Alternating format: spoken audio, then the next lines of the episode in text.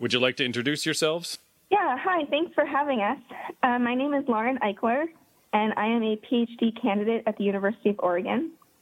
I'm currently working on my dissertation, which is on dehumanization and the metaphysics of genocide.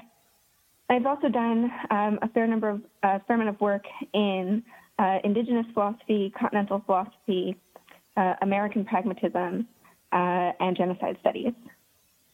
Great, and uh, my name is David Baumeister. Uh, I'm an assistant professor of philosophy at Seton Hill University in Greensburg, Pennsylvania. I recently completed a PhD at the University of Oregon, so in philosophy, and I specialize in environmental philosophy, uh, ethics, uh, and the the uh, recent history of European philosophy. So uh, the the reason that I'm speaking with you today is that I had found an article that you had both co-authored, and uh, before we get into the into the content, into the and your ideas and reasons for writing the article, how did you guys meet? Yeah, so we were both um, graduate students at University of Oregon, and um, I started a couple years after David did. And so David was actually one of the first people I met when I visited campus, and uh, and he became a good friend of mine. And we also have a lot of similar interests, philosophically speaking, especially in regards to um, animal ethics and continental philosophy. And so a lot of our interests overlapped, and um, that kind of brought us together in terms of the work that we did for uh, our article, Hunting for Justice. And so in that, we sort of brought together my kind of work on indigenous philosophy and his work on animal studies, and especially um, some research he was doing on hunting. And we brought those uh, interests together in order to, you know, publish this article.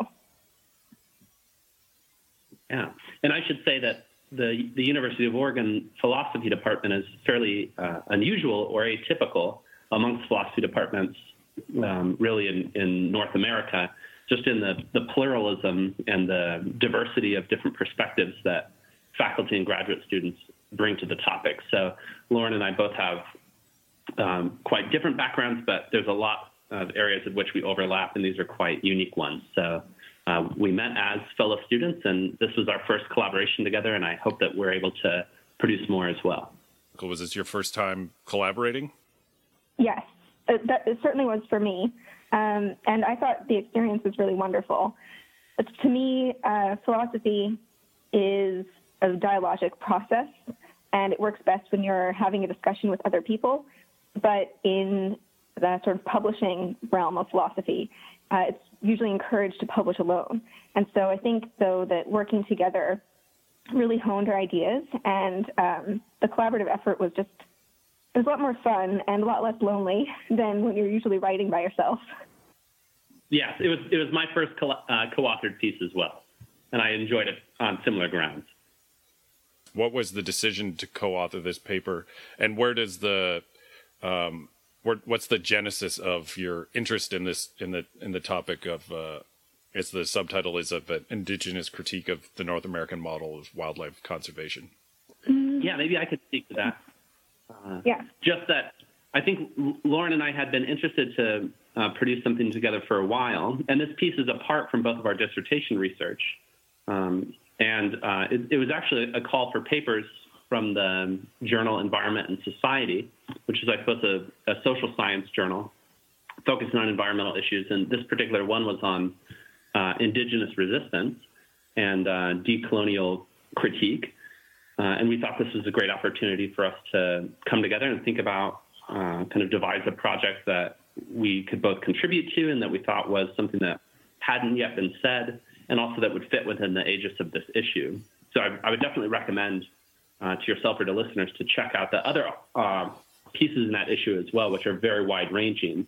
Ours is the only piece that focuses on non human animals in some way.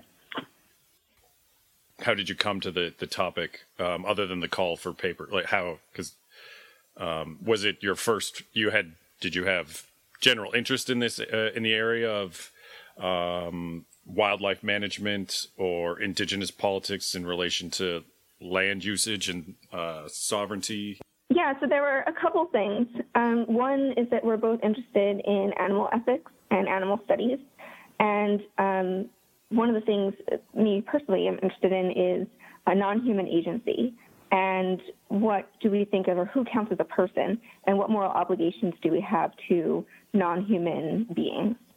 And uh, this connects to my dissertation research in that my work on dehumanization uh, also considers ways in which um, humans are treated like animals, and in doing and in relating or equating humans with animals, uh, this becomes an excuse for moral exclusion.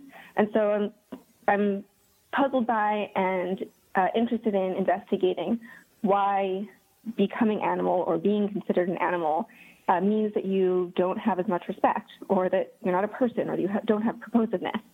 Uh, and so I think that was one thing that really drew us to the topic of hunting in particular um, and in our interest in uh, environmental issues.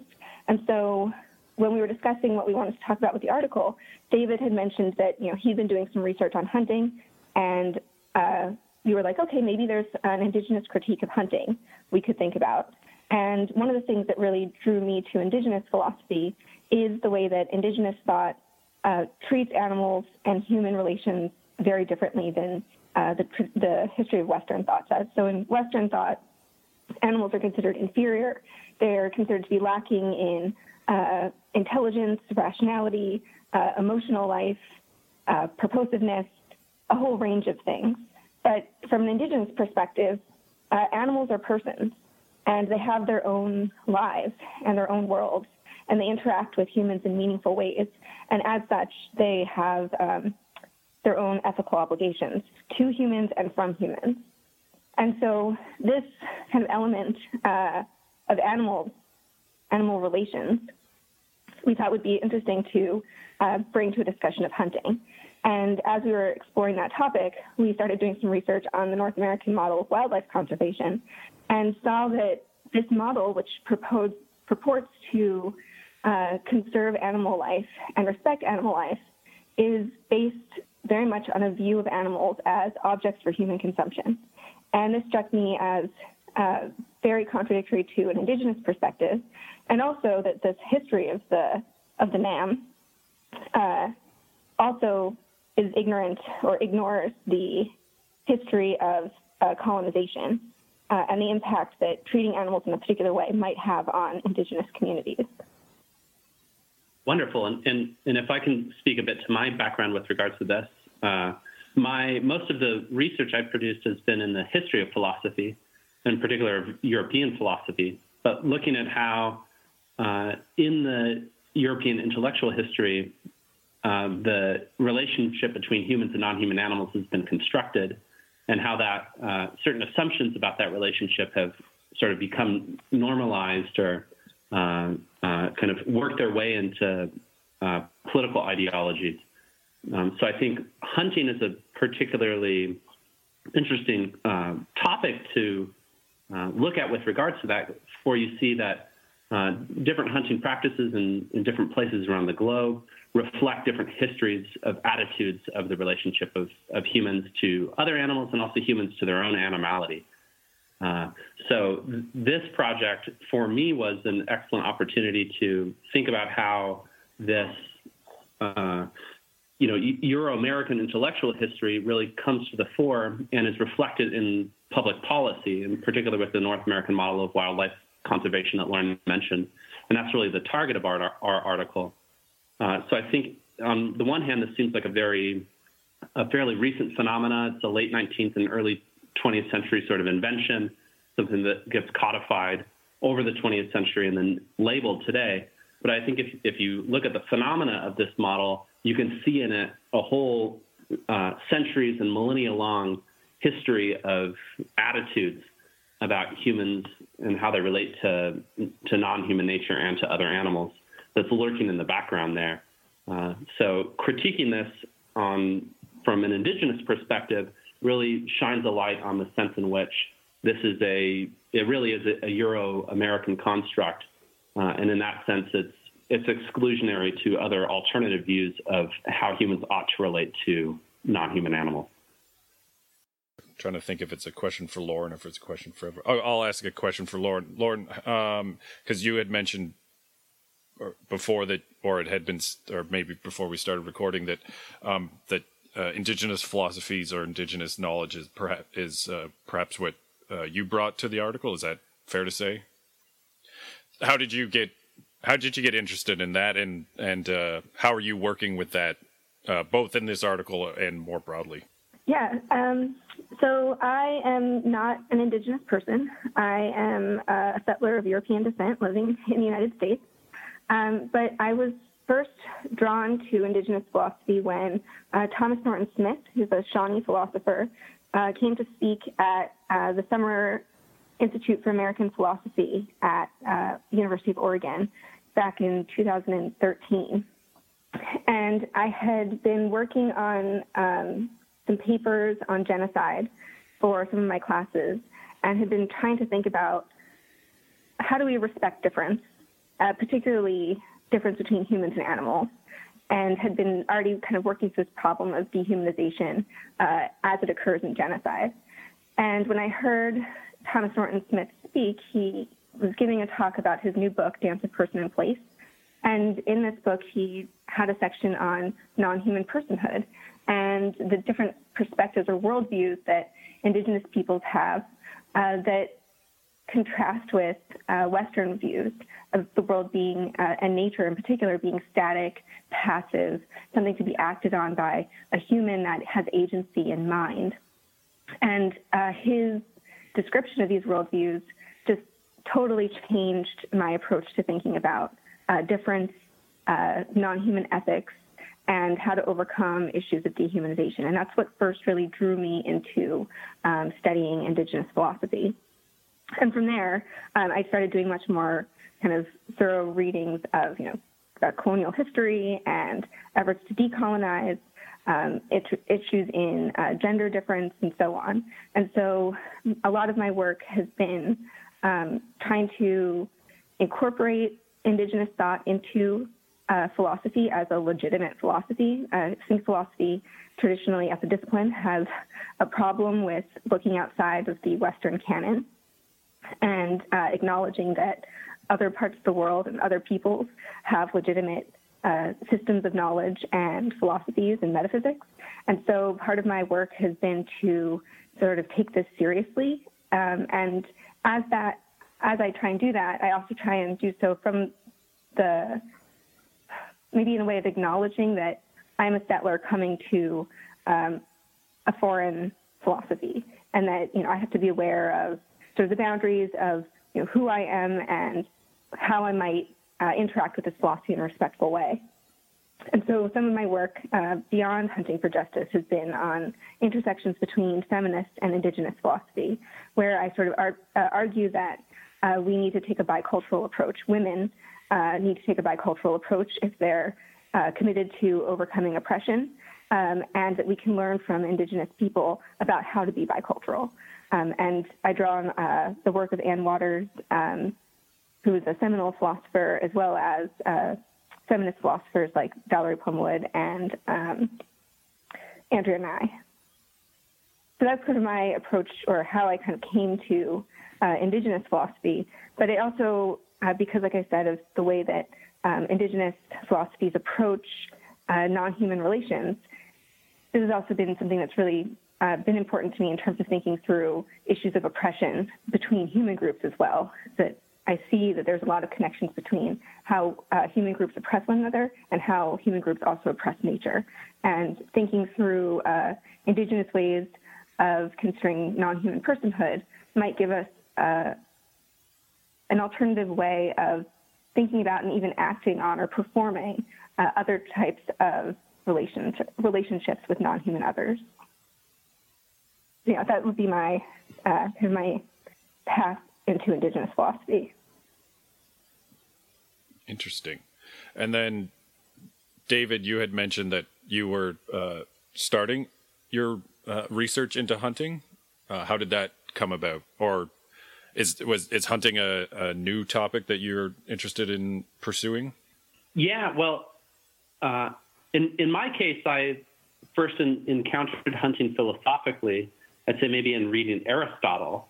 Um, in, in, Aristotle, the ancient Greek philosopher, in his Politics, he uh, speaks about hunting in, in, a very different way than you'd find it in contemporary texts, because uh, how he defines hunting is it's something that can be practiced upon uh, both other animals, in particular wild animals, and on human beings. So barbarians, for Aristotle, can be hunted. So hunting is almost a kind of a strange form of warfare. Uh, so hunting, I think, is a curious concept in uh, philosophical history, and it's it's a topic that I've been interested in for some years, uh, but that I've sort of tabled while pursuing my dissertation research. My dissertation was all on the Enlightenment German philosopher. I mean, Lauren mentioned the sort of Eurocentric um, focus of philosophy, and, and, in some senses, my background reflects that bias. Um, my dissertation was all on this German Enlightenment figure, Immanuel Kant. Uh, but I think it's very important from a contemporary perspective for us to look at these older figures and these older traditions and look at and take a, a new critical perspective upon them. We're not going to solve many of the environmental problems that we're faced with today.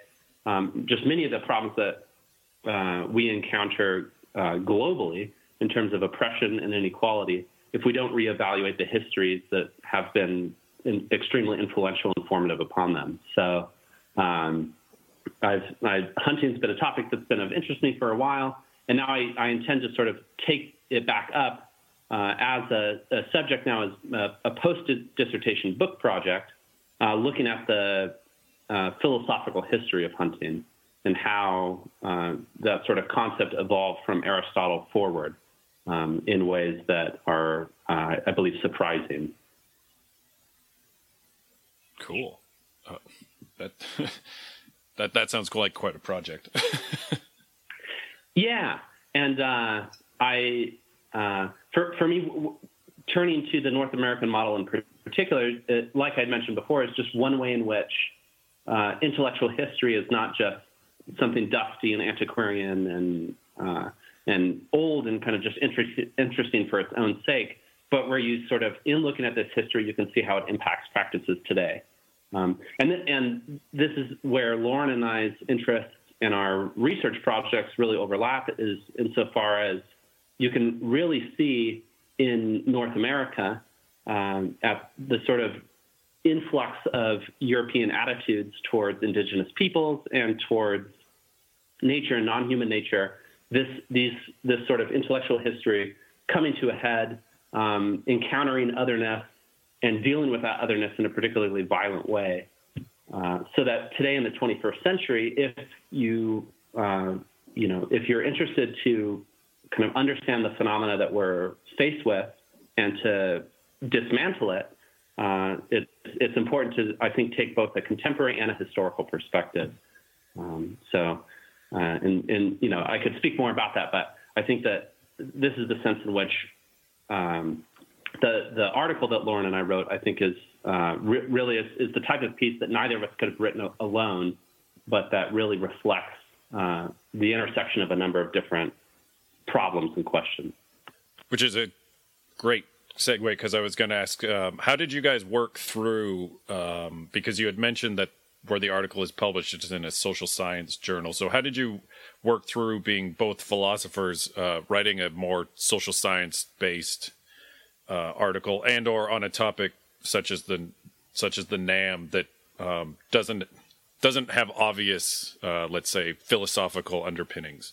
In the se- in the sense of a literary canon, it does. I mean, it as you describe, it's clear where its philosophical underpinnings uh, uh come from. But um, it when you know when people, particularly contemporary discussions of the NAM, come up, they're not. And I think this is one of the uh, what your article makes an interesting contribution. It isn't actually placed in any philosophical context. It's done in a more of a, obviously in a management sense, and uh, and in a practical, uh, deciding who gets how many tags are issued where and when, so to speak.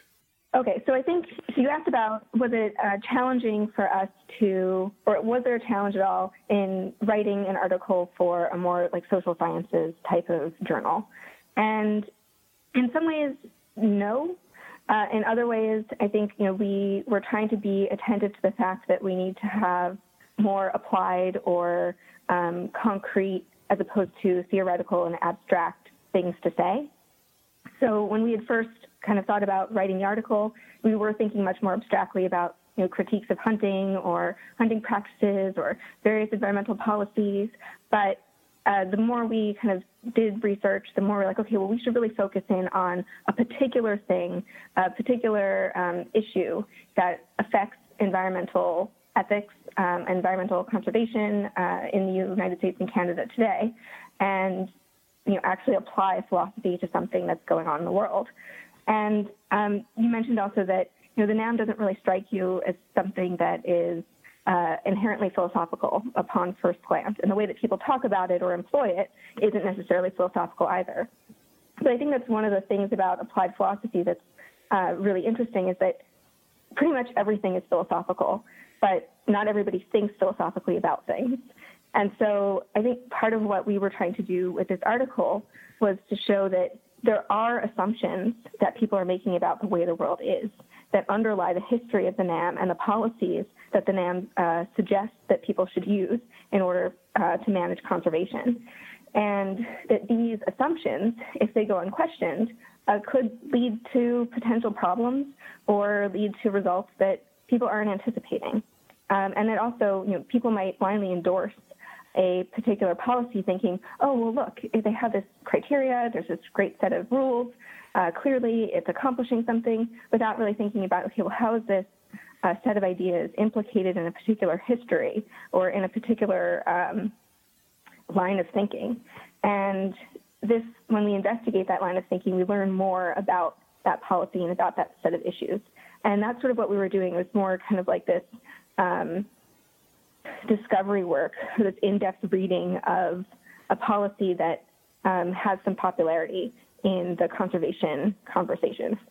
Yeah, and if, and if I could elaborate upon that, uh, so the, the North American model of wildlife conservation, if folks aren't particularly familiar with it, uh, that language really only emerged in the last in the around 2000 or 2001 in, in a series of policy documents to kind of codify what this model is you can think of it as sort of how co- wildlife conservation is, has evolved over the 20th century in North America, but specifically in the United States and Canada. Uh, and what really struck Lauren and I about this is that this model is really centered around the idea of wildlife as a natural resource to be managed uh, through governmental agencies, ostensibly with democratic aims, to make wildlife resources available to all, um, and to uh, enshrine uh, hunting as uh, a, a, sort of democratic process that the um, through hunting wildlife in a in a considerate way, um, the these natural resources can be conserved and preserved into perpetuity. Uh, so th- this model certainly has theoretical pillars upon which it's based uh, around you know the idea of a public trust, uh, the elimination of a market for game, uh, the uh, intervention of law and government and regulation at all levels of uh, the sort of hunting exchange. Uh, so for, for us, I think the central thing that struck us was this idea of natural resources.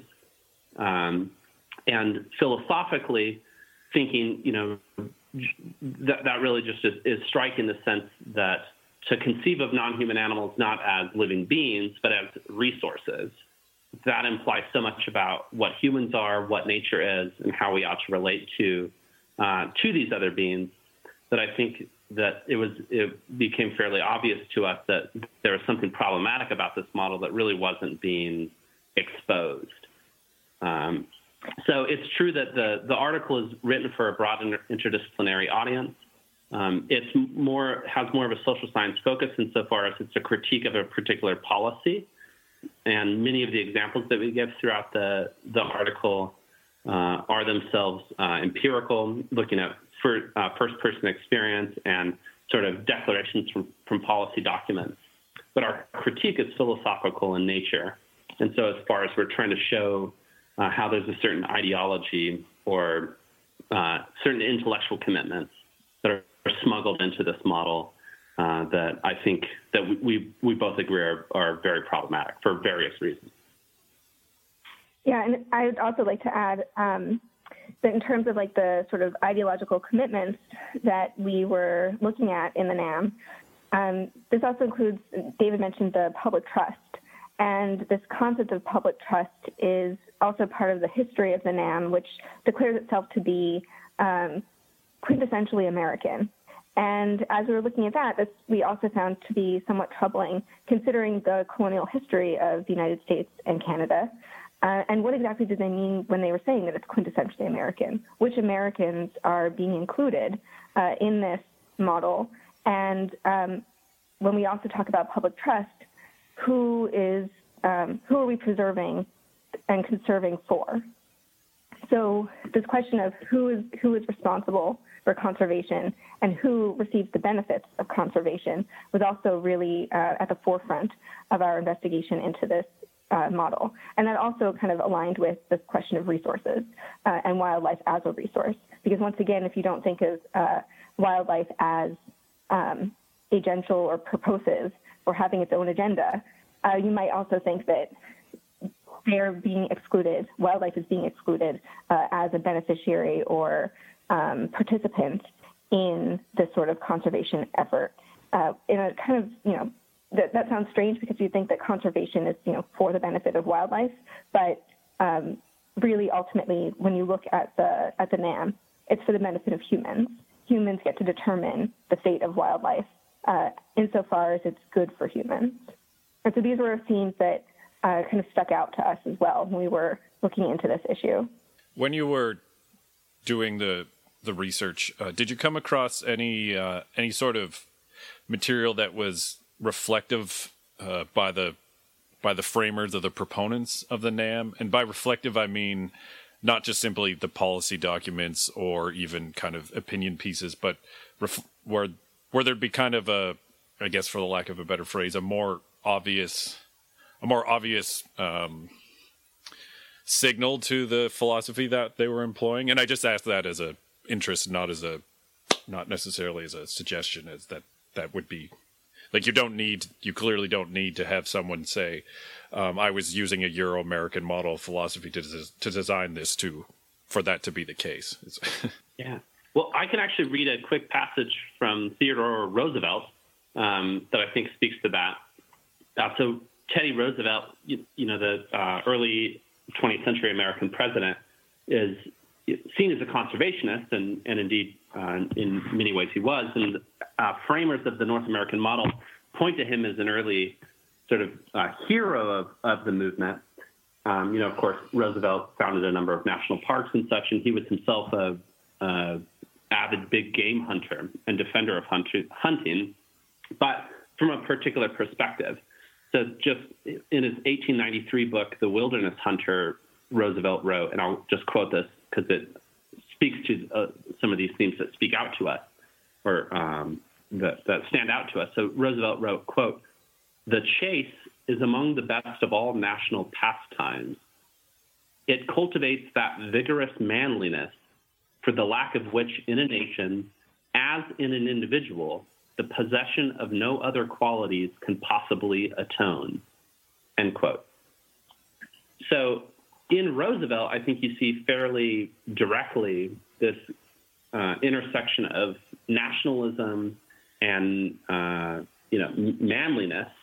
This this uh, sense that hunting is a masculine activity and it's a quintessentially American activity um, that Americans should be doing. That it instills national values um, and that it uh, promotes, uh, in particular, male virtues.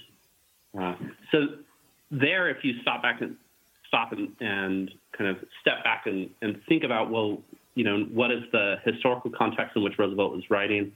Uh, what is the political context with regards to the dispossession of of indigenous peoples from uh, their lands? Uh, what sort of nation is it that's that's being instilled and defended here? Which sense of national identity? um, uh, and how is uh, the the type of hunting that is celebrated and enshrined in the North American model framed, then I think it, it be it becomes clear the sense in which there's background assumptions that uh, feed into this model and how it's framed.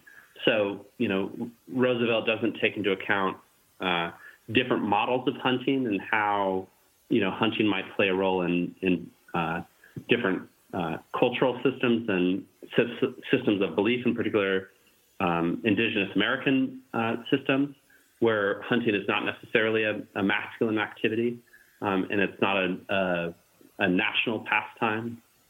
Uh, so uh, passages like this historically sort of reveal the the character of hunting uh, as it's constructed in its history. And there's a number of researchers who've uh, articulated this in much greater depth than we have, who we just cite in the article, uh, pointing out the, the, the way in which hunting in the United States uh, and I, I, suppose in, in, Canada as well, the, most of the research we've looked at focus, focuses on the United States, how the construction of hunting as a practice is bound up with practices of uh, American exceptionalism, nationalism, um, and masculinism, as well as racism.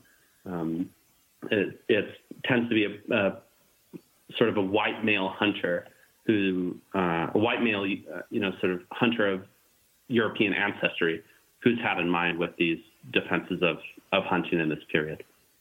Similar question then, um, specifically about the the NAM in, in your research, did you come across, or have you come across? Um, maybe I should have investigated your citations more than I did. Um, did you come across anything, uh, perspectives, or again reflections or suggestions that the NAM was um, also a also a policy of disposition and of of, of asserting uh, colonial rule of the American government, particularly? because I mean that's that to me that's unquestioned what it if it wasn't if it wasn't done purposefully that's what it did in effect because it regulates that clearly regulates that relationship between who who can hunt and when and where and how. Let me let me make sure I understand your question. So you're asking if um, we came across articles that are maybe straightforward about the fact that it's kind of promoting a particular ideology or view of masculinity or uh, American exceptionalism? Uh, more more in relation to like the the NAM understanding NAM as a as a as a colonial uh, project as opposed to just a, another colonial policy. Like and connecting it in some in some ways connecting it back to like uh, like Teddy Roosevelt because like like arguably the establishment of national parks is a way of it's a you know it's a it's a land grab because it creates ex- zones of exclusion. Yeah. Well, I think one of something that uh, was very exciting to us with writing this article is that we found there are numerous critiques of the North American model out there. So figures like Nils Peterson, who I know you've had on the podcast, and Michael Nelson, who he's uh, Nils Peterson is co-authored with, and there's a host of others who've critiqued the North American model um, for for various reasons. But none of those critiques, at least as in the whole survey of the literature that we conducted, point to uh, make, make this decolonial critique of, of NAM or, or argue that it is a colonial practice and therefore is problematic. Uh, so certainly there's a lot of research out there looking at um, uh, uh, policies as they relate to non-human nature more generally, the founding of parks, and seeing these as colonial artifacts. But in the scholarly literature on the North American model in particular, there, that critique really hadn't been made.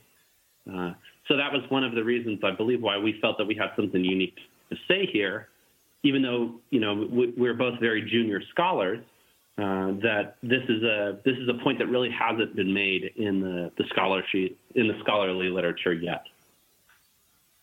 Yeah, and to add to that, um, David brought up uh, Nils Peterson and Michael Nelson, and they had some really interesting critiques of the which I think were pretty inspirational to us. Uh, Peterson and Nelson uh, mentioned, you know, they did a critique of sort of the reliance on science, for example, um, and had mentioned uh, the uh, homogeneity of the hunter population in North America as being, you know, largely white and uh, trying to kind of critique the NAM on, on the terms of being, well, you know, okay, so it's catering to uh, hunters as um, essential to conservation efforts, but what about all the other people who care about conservation? Uh, what about like the bird watchers and uh, you know, other people who are invested in conservation but aren't invested in hunting.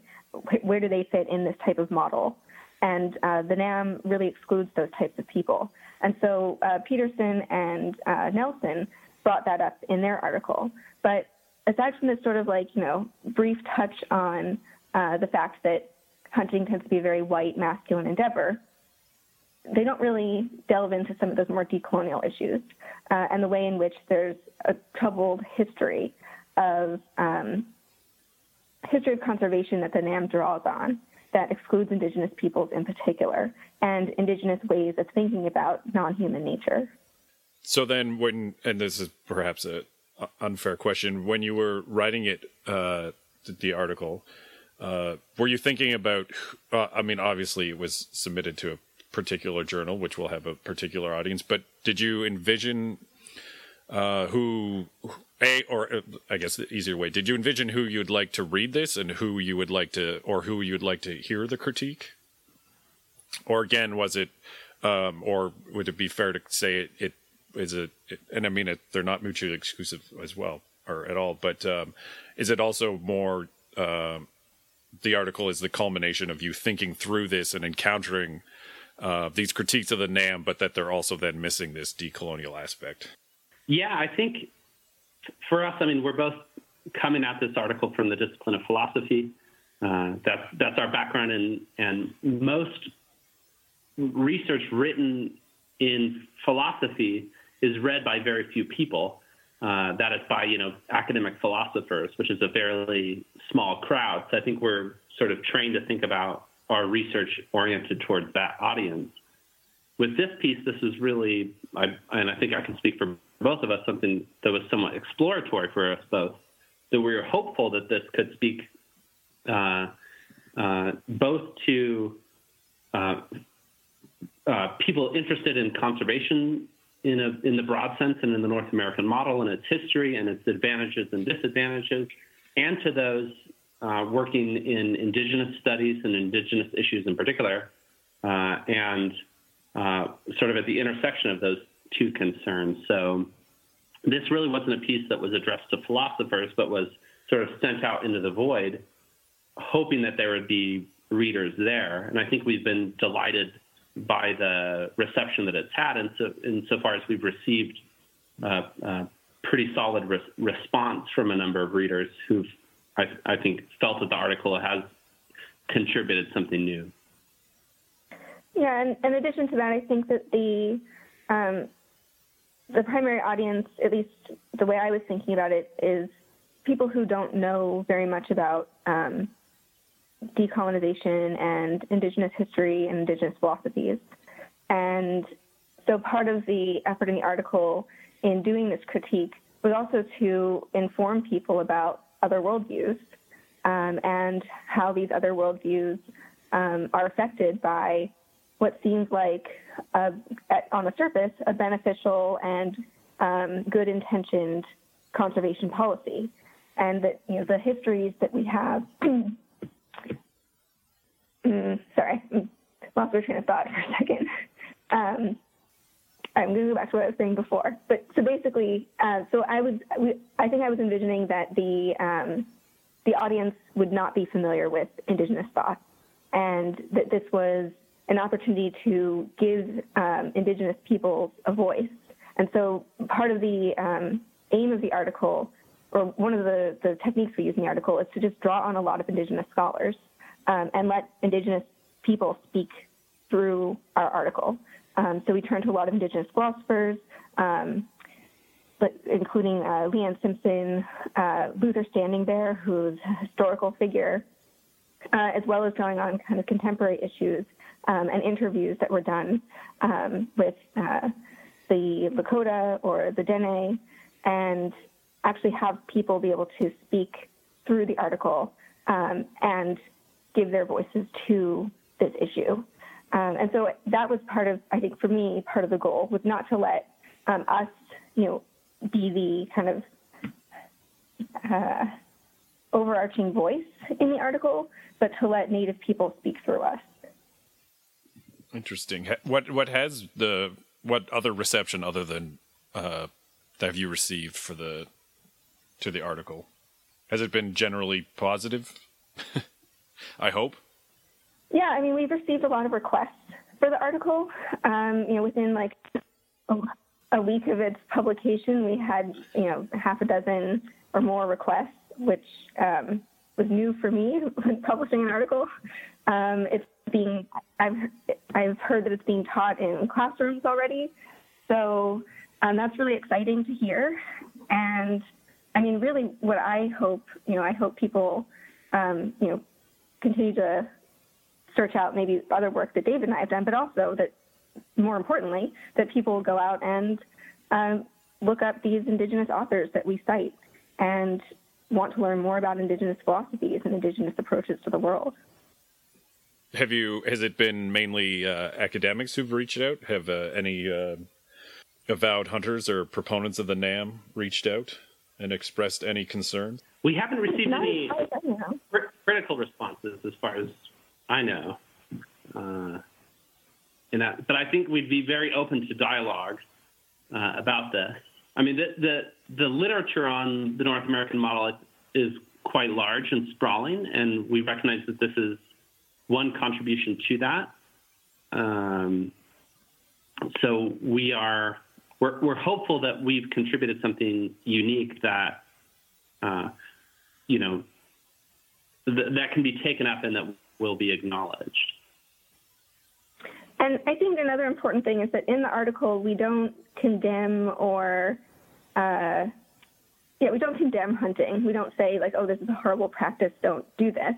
Even though we are kind of taking a critique that tries to rethink uh, the relationship between humans and animals, um, but rather that there needs to be a more nuanced and complex view of hunting and conservation and the, the relationship between those two things, especially as it relates to kind of the history in which it's embedded and how it affects um, marginalized and oppressed groups or historically marginalized and oppressed groups.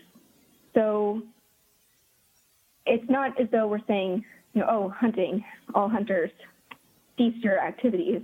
Uh, it's more, okay, we think, or there's been this argument that hunting is central to conservation efforts, um, but who gets to hunt, where, when, uh, what are the policies and the, the legislation surrounding that, and how does it affect different parties in different ways, particularly when hunting might have different goals.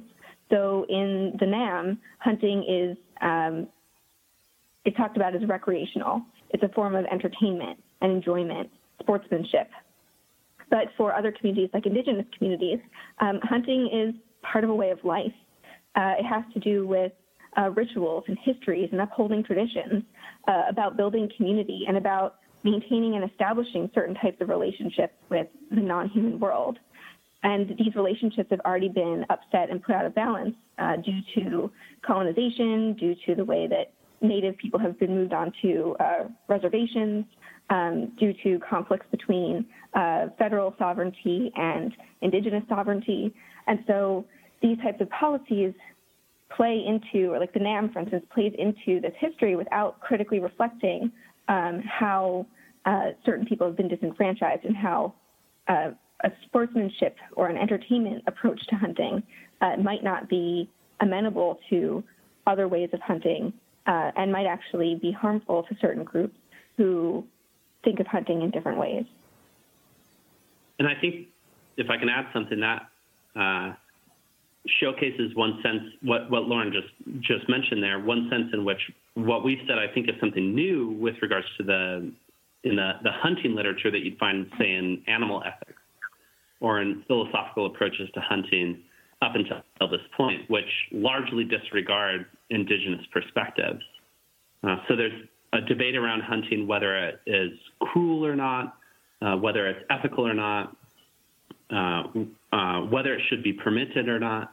Uh, and this largely, uh, you know, it, it, it largely hinges around questions of, you know, whether we should allow or permit non-human animals to suffer, whether we should take pleasure in or enjoyment in the the suffering of other animals, whether non-human animals have rights to live, uh, some sort of intrinsic life to continue their existence, and how hunting factors into that debate. So if you look at figures like Peter Singer or Tom Regan, or Gary Francione or a number of other sort of big names in, in mainstream animal ethics, in animal rights scholarship, many of them have commented upon hunting and would be critical of the North American model uh, insofar as it defends hunting, but on very different grounds than we're arguing in the article.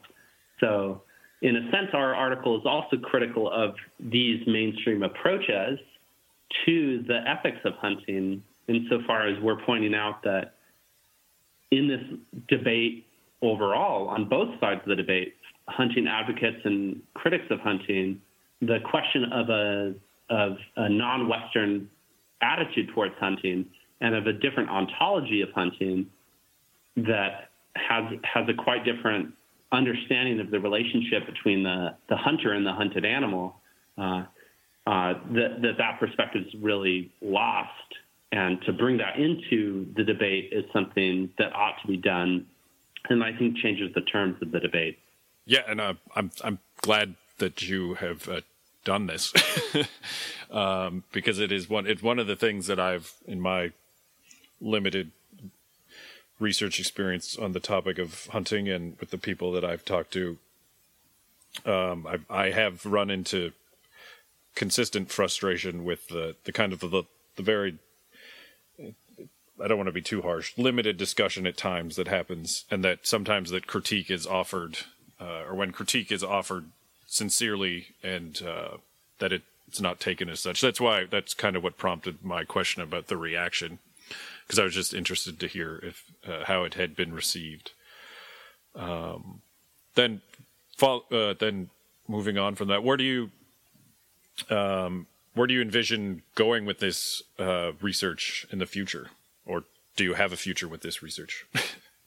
well, we concluded the uh, article with um, so we, we the article was mainly a critique. So saying, okay, here are uh, let's take the seven principles of the NAM and let's uh, bring a decolonial and indigenous perspective to each of them. And we'll see that each of them in some way contributes to the erasure of indigenous views, indigenous sovereignty, so on and so forth.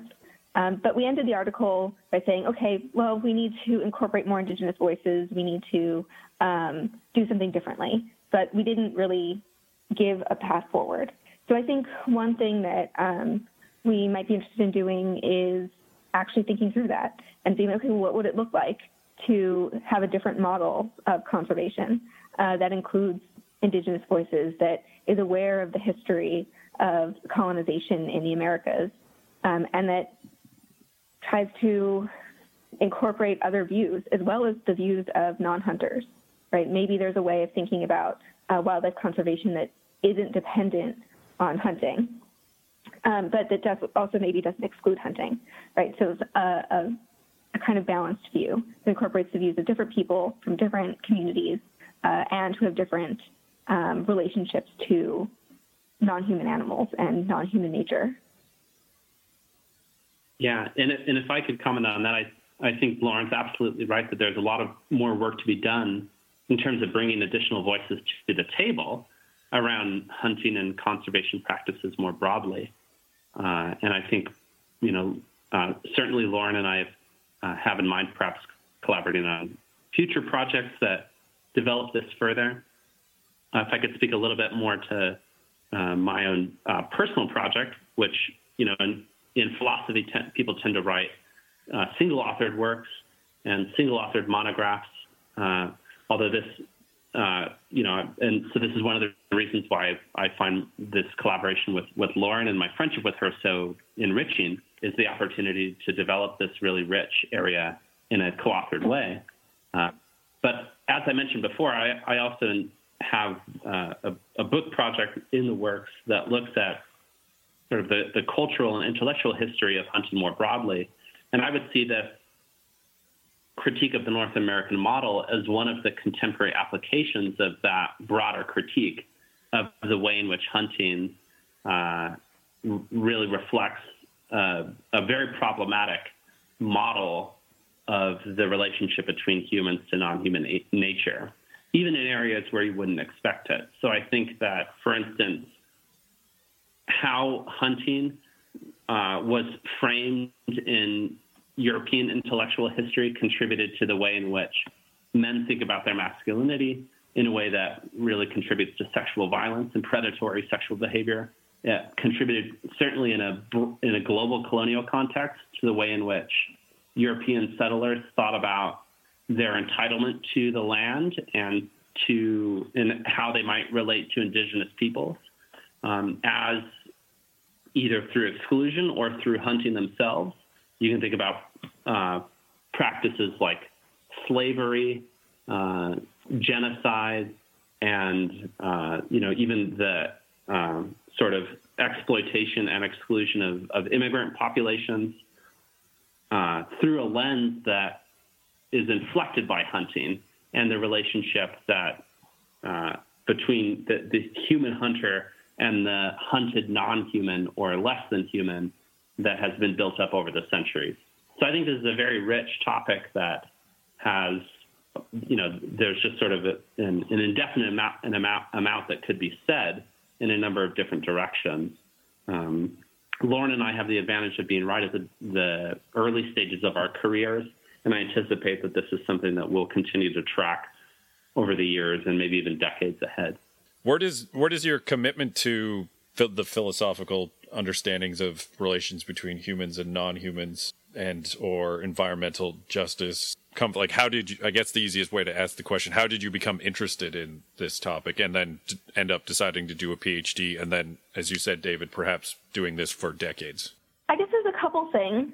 Um, I mean, my interest in environmental issues, generally speaking, I, I guess you know since I was a child, uh, you know, learning about recycling in elementary school uh, has always I've always thought like, oh, okay, well that's appropriate and that's a responsible thing to do, right? We all live on this planet together, and we all have responsibilities to one another. And if we want our planet to survive, as well as all the things on it, uh, we should do what we can um, to make sure that happens.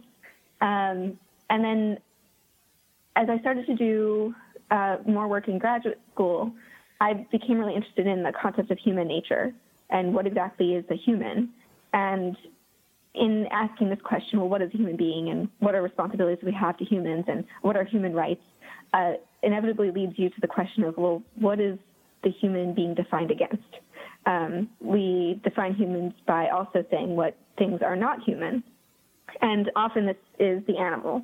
Um, it's one of the sort of primary uh, opposites that's presented uh, against the human. And so, what what makes humans different from animals? And as you start getting into that question, you start seeing, well, maybe it's not as clear as the history of philosophy has told us. Um, it might not be the fact or the case that animals don't have language or that animals don't have agency. Uh, maybe humans and animals are a lot more alike than we think. And yet, this difference between humans and animals has been used over and over again as an excuse for oppression and dispossession, uh, for violence, and for moral exclusion. And so this to me became like a really important issue in my work because how can we make the claim that we should liberate certain humans from oppression when a lot of that oppression is uh, based on or excused by or understood in, in, ter- in, the terms of the oppression of nature. Uh, and so that's sort of like where kind of my um, my path to the topic came from. But I'm also interested in issues of democracy or politics of difference and one of the things that was interesting to me about doing research on the NAM was that it also um, proclaims to be a democratic um, policy, and that it um, it's interested in issues of public trust, of things for the people. But what is a democracy that that excludes certain voices? Um, what does it mean to have a true democracy? And can we have a democracy if we aren't including the other types of beings that we live with? And how would we incorporate beings that don't speak our language or might not have language as we understand it um, or intention as we understand it that are so radically different from us that uh, communication is extremely difficult? Um, and are there ways to communicate? So these are also really central questions for me um, in taking this in its approach or in, in thinking about uh, human-animal relations um, is this sort of political aspect of our relationship to animals and nature. And if, and if I can then speak to my own background with regards to that, I should mention that, like Lauren, I am not someone of an of indigenous uh, descent. Um, you know, I have uh, you know settler European heritage, and when I studied philosophy prior to arriving at the University of Oregon, this was ensconced largely as a European phenomenon. Um, I think my own background is fairly typical in in terms of an undergraduate student in North America who um, studies philosophy, gets interested in in that history, and, and isn't terribly critical about the you know the the sort of geo, geopolitical questions around what it means to conceive of philosophy in largely European terms. So by the time I conceived of a PhD project, I was more and more suspicious of the Eurocentric assumptions that I had myself brought to to the discipline of philosophy, and so wanted to. It felt quite intuitive for me to take up a, a perspective that was critical and to take up a theme that allowed me to uh, sort of investigate the cracks in that uh, European uh, mindset towards philosophy and the question of the human's relationship to non-human nature and of the human-animal relation more narrowly struck me as maybe the most rich area to investigate that now. So partially this is also fueled by a sense in which that the environmental crisis that we face globally with regards to anthropogenic climate change, with regards to the sixth great extinction, just all the hordes and hordes of non-human animals that are going extinct as we speak, um, that this is really a crisis that future generations will look back at the present moment and ask why we are not doing more. So I think there's a there's a really an ethical imperative for us to take environmental issues seriously and also uh, as you know uh, settlers in North America more narrowly to consider the ways in which we approach our lives and our interests and how those reflect colonial heritages. Uh, so my own research, how this project fits within it biographically, is to me this seems like the the, the type of work that hasn't been done enough and that I would be very uh, uh, fortunate and to uh, to be able to do more in the future. Well, I think I think that's a good place to uh, wrap up. Um, thank you for your patience with my questions and thinking through. Uh, thank you for writing the article. Uh, it was certainly when it popped up in my Google News alert, I was quite quite interested to to read it because, as I had mentioned and as you've mentioned, it it is a perspective that I, I hadn't I hadn't seen. Um, now I haven't conducted a thorough literature review, as likely both of you have, but uh, um, it was it was quite exciting actually to to see uh, to see the title. So thank you for writing it. well, thank you so much for inviting us and for your interest in the article. Um, and yeah, we we definitely hope to continue looking at this issue some more, and certainly encourage other people to as well. Um, I think it's really important to, as as David points out, consider the geopolitical context in which these types of conservation efforts are emerging, um, and to not just only think about okay, well, what are our relationships to what are human relationships to non-human animals, but also, you know, how are human relationships, interhuman relationships, defined, constructed, um, and built around the development of these types of policies. And if we aren't paying attention to issues of colonization uh, and the history, we're kind of bound to repeat our mistakes um, and continue to participate in um, oppressive and potentially violent uh, policies and practices um, that ignore uh, knowledge and uh, wisdom that other communities have accrued over time. Uh, so I think it's really important that we, especially, pay attention to Indigenous voices uh, and Indigenous knowledges um, as we go into more and more serious environmental crises. Yeah, and I would just like to express my thanks both to you, Chris, uh, for inviting us, for your interest, and for all the work that you've done uh, with the the, the Unsettled uh, Hunter podcast and generally.